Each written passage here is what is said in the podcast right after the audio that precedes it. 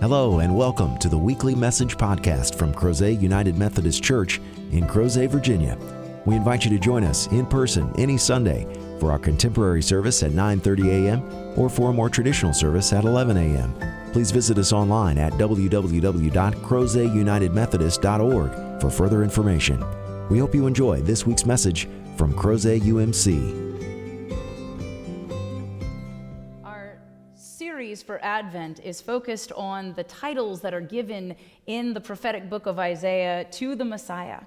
And so we will have the same text every Sunday, but we'll focus on a different title. So let us listen together to the prophetic words of Isaiah chapter nine, verses six through seven. For a child has been born for us, a son given to us.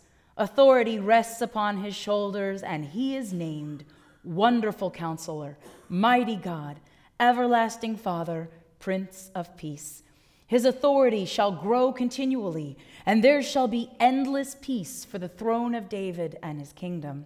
He will establish and uphold it with justice and with righteousness from this time onward and forevermore.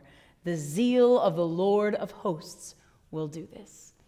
This is the word of God for the people of God. Amen. Our scripture is from the prophetic book of Isaiah, which I never recommend as a starter prophetic book. It's very long, it is very dense, it is wonderful, but at the same time, if you're looking to ease your way into the prophetic books, I would encourage you to start with something that's maybe a little bit more approachable, maybe a little narrative. And so I usually tell people to start with Jonah and then work your way into the fifty books, the fifty chapters of Isaiah. It is, it is definitely worth reading, because Isaiah takes us on a journey of God's people. Isaiah contains in it both pre-exilic, exilic, and post-exilic text, prophecy for God's people. And the exile is the one into Babylon, where after the golden days of King David and his son Solomon on the throne, the country, the nation, the people of Israel will break into the northern kingdom of Israel and the southern kingdom of Judah. And after that point, things will continue to deteriorate. The country will atrophy. The people will become more and more disenchanted and disillusioned with the governance by their respective kings, and ultimately it will culminate in foreign powers invading and using warfare and siege work to overthrow the autonomy of God's people. The Assyrians will destroy Israel in the north and forever disperse its people, not only among their regions, but also within the country itself, and bring in new people. These are the very same people that are referred to as Samaritans in the gospel accounts.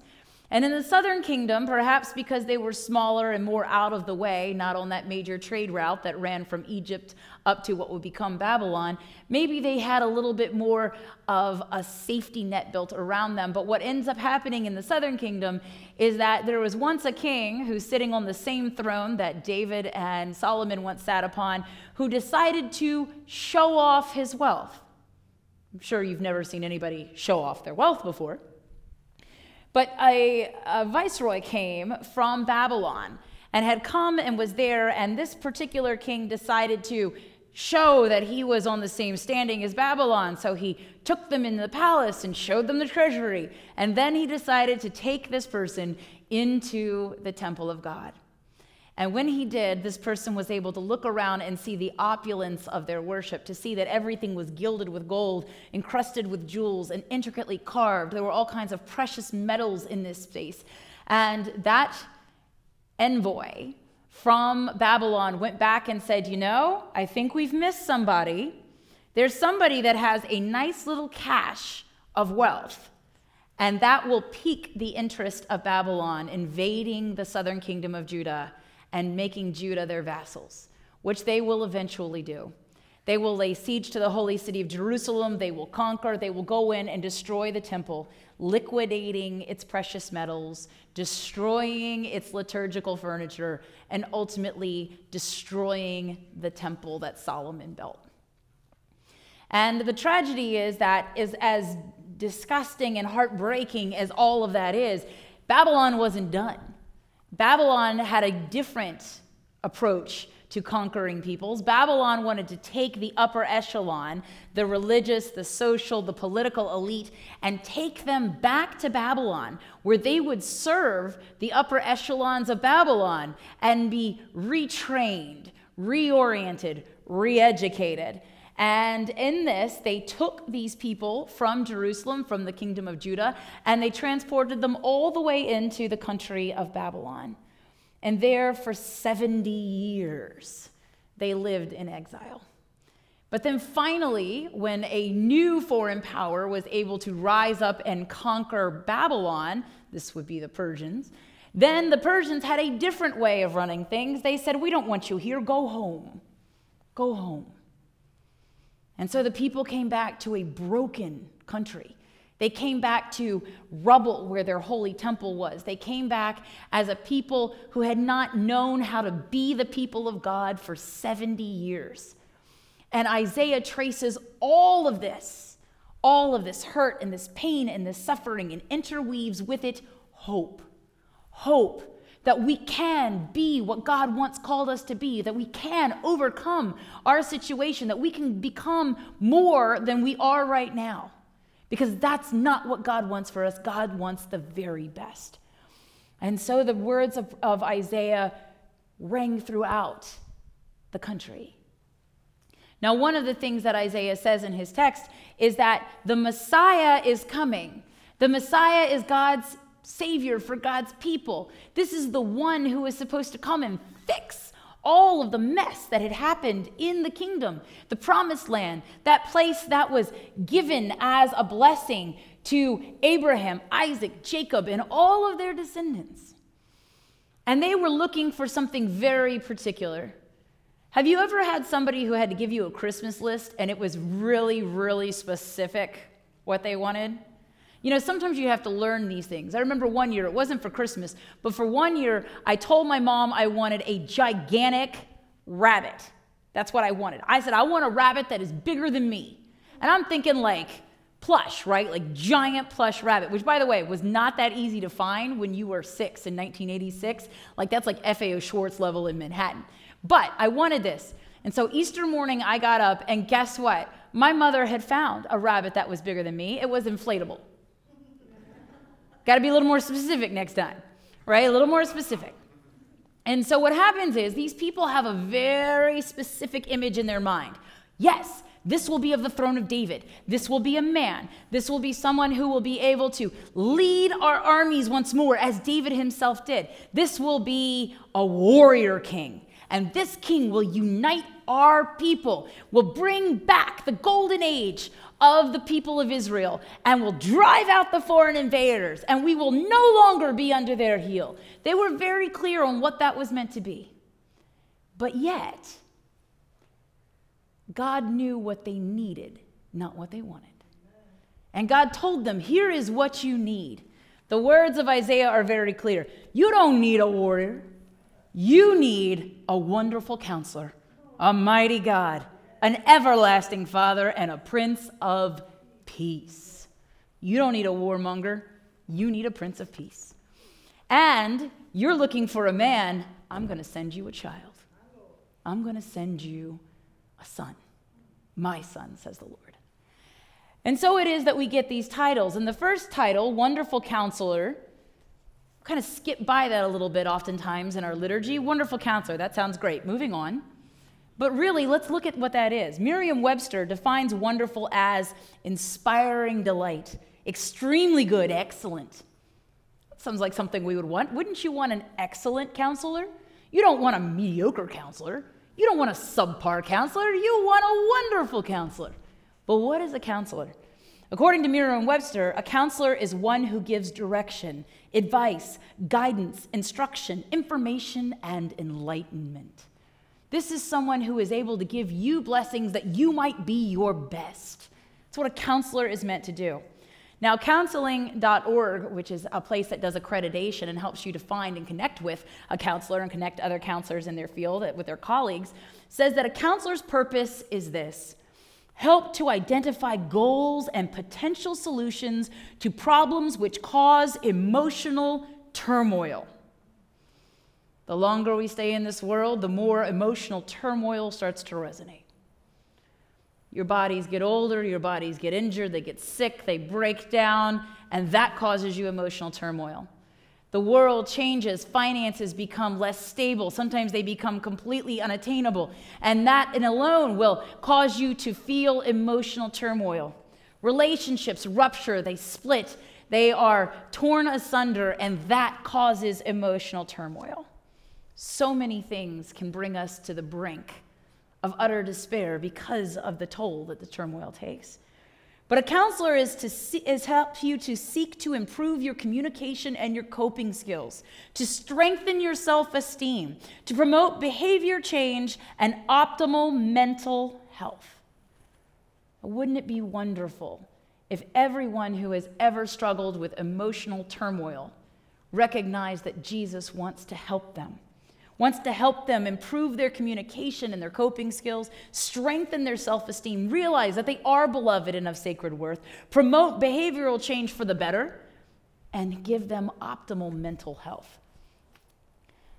We are in a place in our history where mental health is, is something we're trying to prioritize. It's something that oftentimes in the church had not been accepted and beloved. It was certainly not something to be embraced.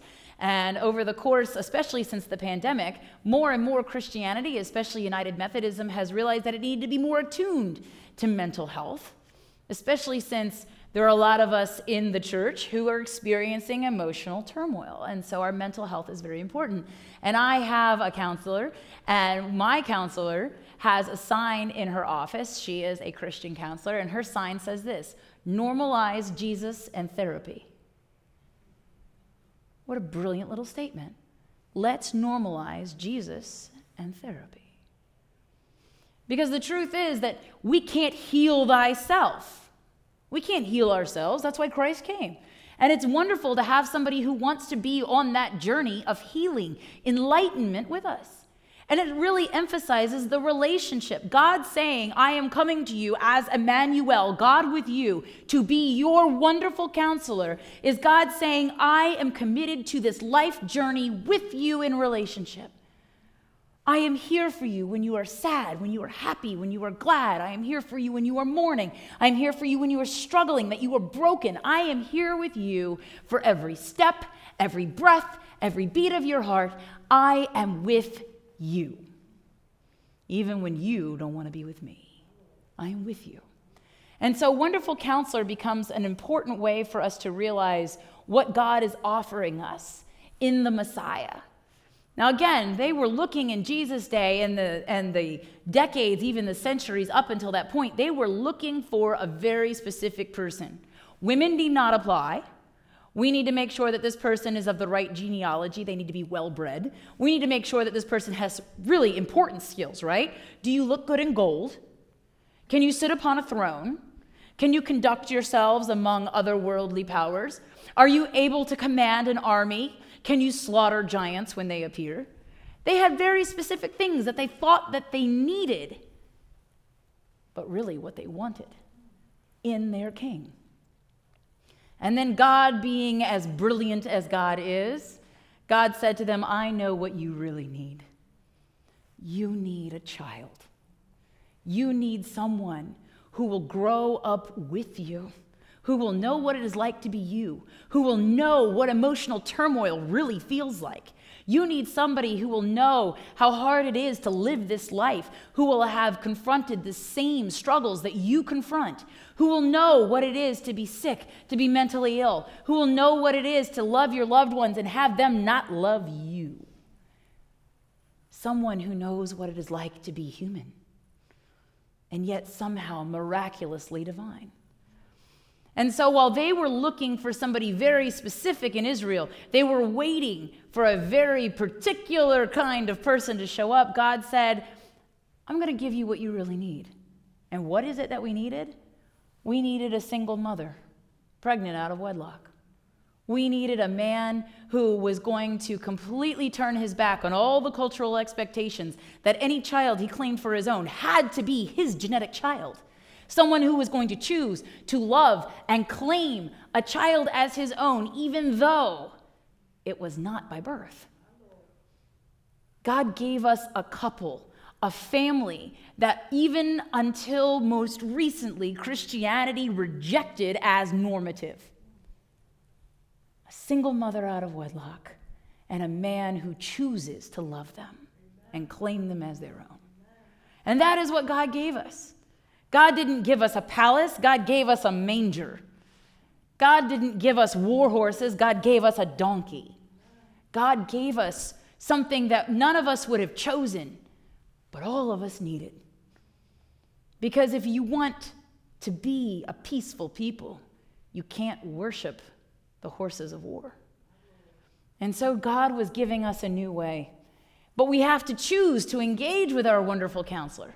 You have to choose that. As I was growing up in Fairfax County Public Schools, you had a counselor, right? You had a counselor, and in elementary school, it was like one counselor for like twelve hundred of us. I mean, this was Northern Virginia. So you had a lot of kids in there. And if you ever saw your counselor, it was like, oh, that's cool. That's who she is.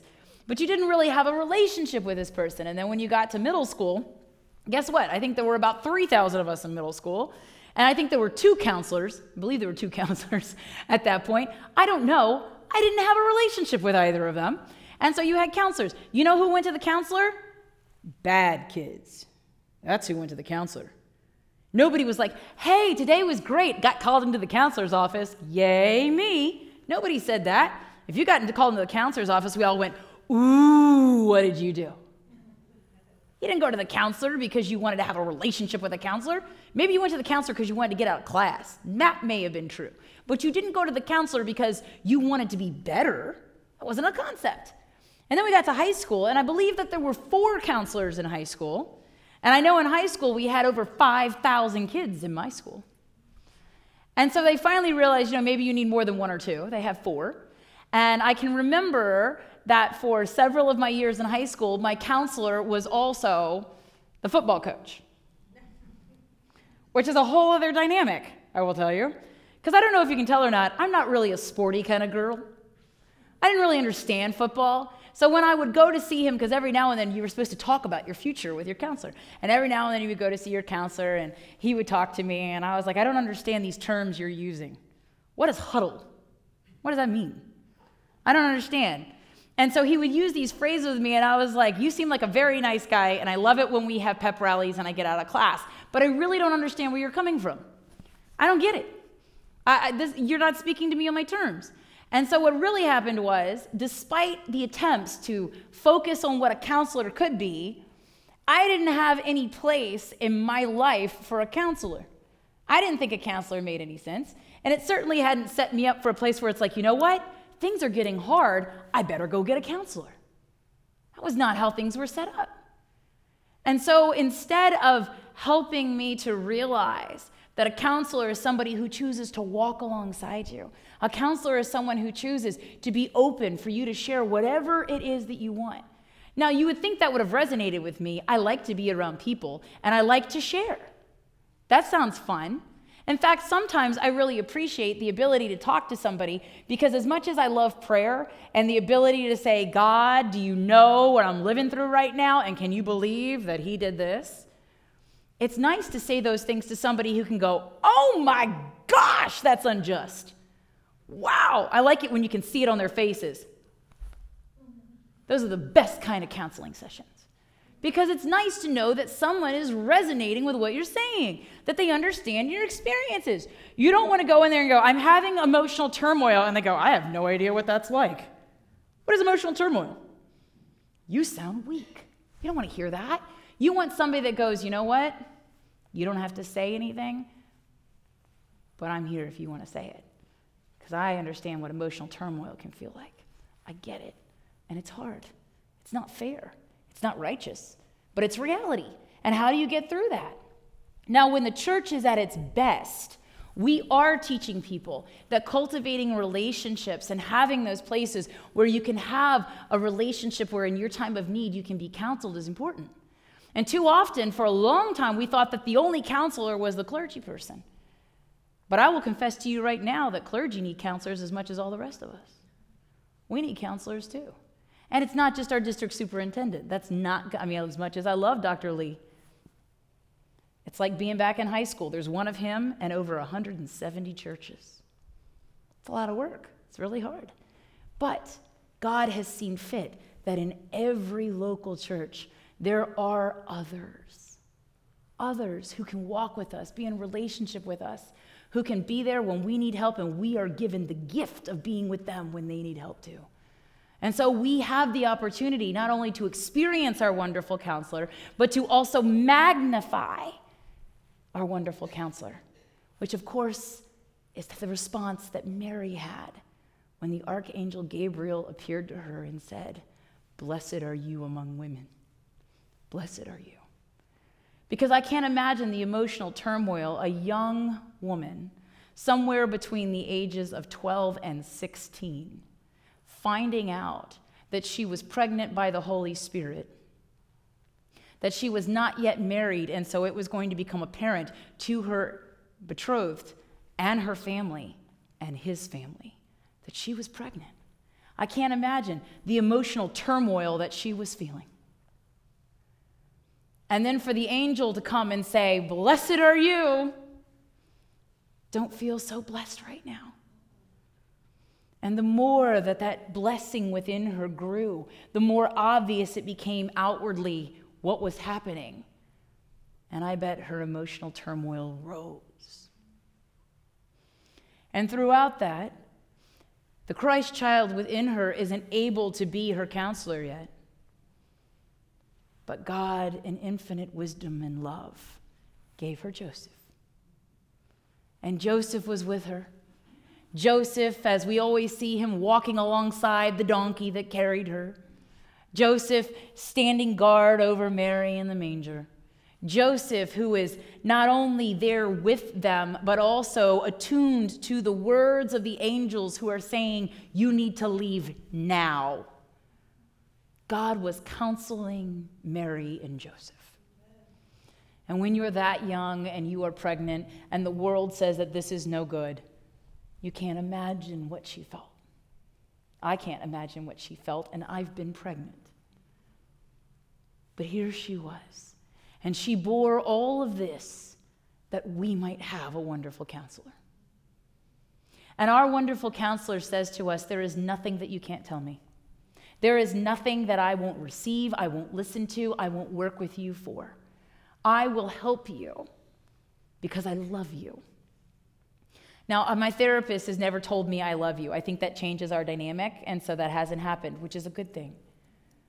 But I'll tell you what, there have been plenty of times where when someone sits in the position as a counselor and you have that experience where they give you the same kind of gifts of helping you to identify your goals and potential solutions to your problems, when they help you to improve your communication, how you articulate what you are feeling, they grant you the ability to develop your, your coping skills, they strengthen your self-esteem and promote a kind of behavioral change that will make you better and stronger for whatever lies ahead.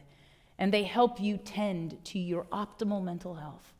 There's a moment where you look at that person, and maybe you don't say it out loud, but you think, "I love you for that. I love you for that." And even if I never tell my counselor that, even if I never tell my spiritual director that, even if I never tell my D S that, I can tell you right now that there are plenty of times when I'm in prayer and I say, "God, I love them for that. I love them for that." It's not just that we need a wonderful counselor, it's that the next step in our spiritual journey is to realize that there are those who need their wonderful counselor, and we might be the first glimpse that they ever get of the wonderful counselor. Because I don't know if you've had the experience that I haven't had. I've never had anybody schedule emotional turmoil with me. I don't have anybody that says, "You know what, you're gonna get through Christmas, and right about January sixth, we're gonna go through some emotional turmoil." That would be helpful, wouldn't it? If somebody was like, "We're going to have a big emergency in about two months, get ready." Doesn't happen.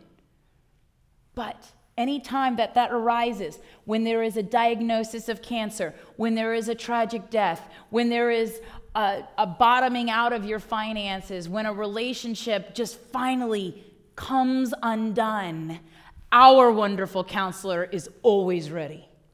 Always ready. Never says, "My appointment book is too full for you." Never says, "I don't have time for you today." you needed to have booked out further. We have a wonderful counselor who says to us, every moment that you need me, I am here. You call on my, me and I am with you. You look for me and you will find me. You knock and I will open this door for you. Not just a door into the church, a door into God's heart that you are welcomed into. And that is what we have been given. That is what we need to show to others. Because we are moving in toward Christmas, and even now there are two angel trees in the back, and even now we know that nothing magnifies the brokenness of people, their households, and this world like the preparation for the birth of our Lord and Savior. Nothing reveals to us the lack of providence for some of these people. And so it is our time, as those who are privileged to already be in this place, to say that the next time that we encounter someone else's emotional turmoil, we will not turn them away. We will not respond to their pain and their suffering with "there's no room in the inn." But instead, we will give them our ears, our eyes, our words of love and affirmation.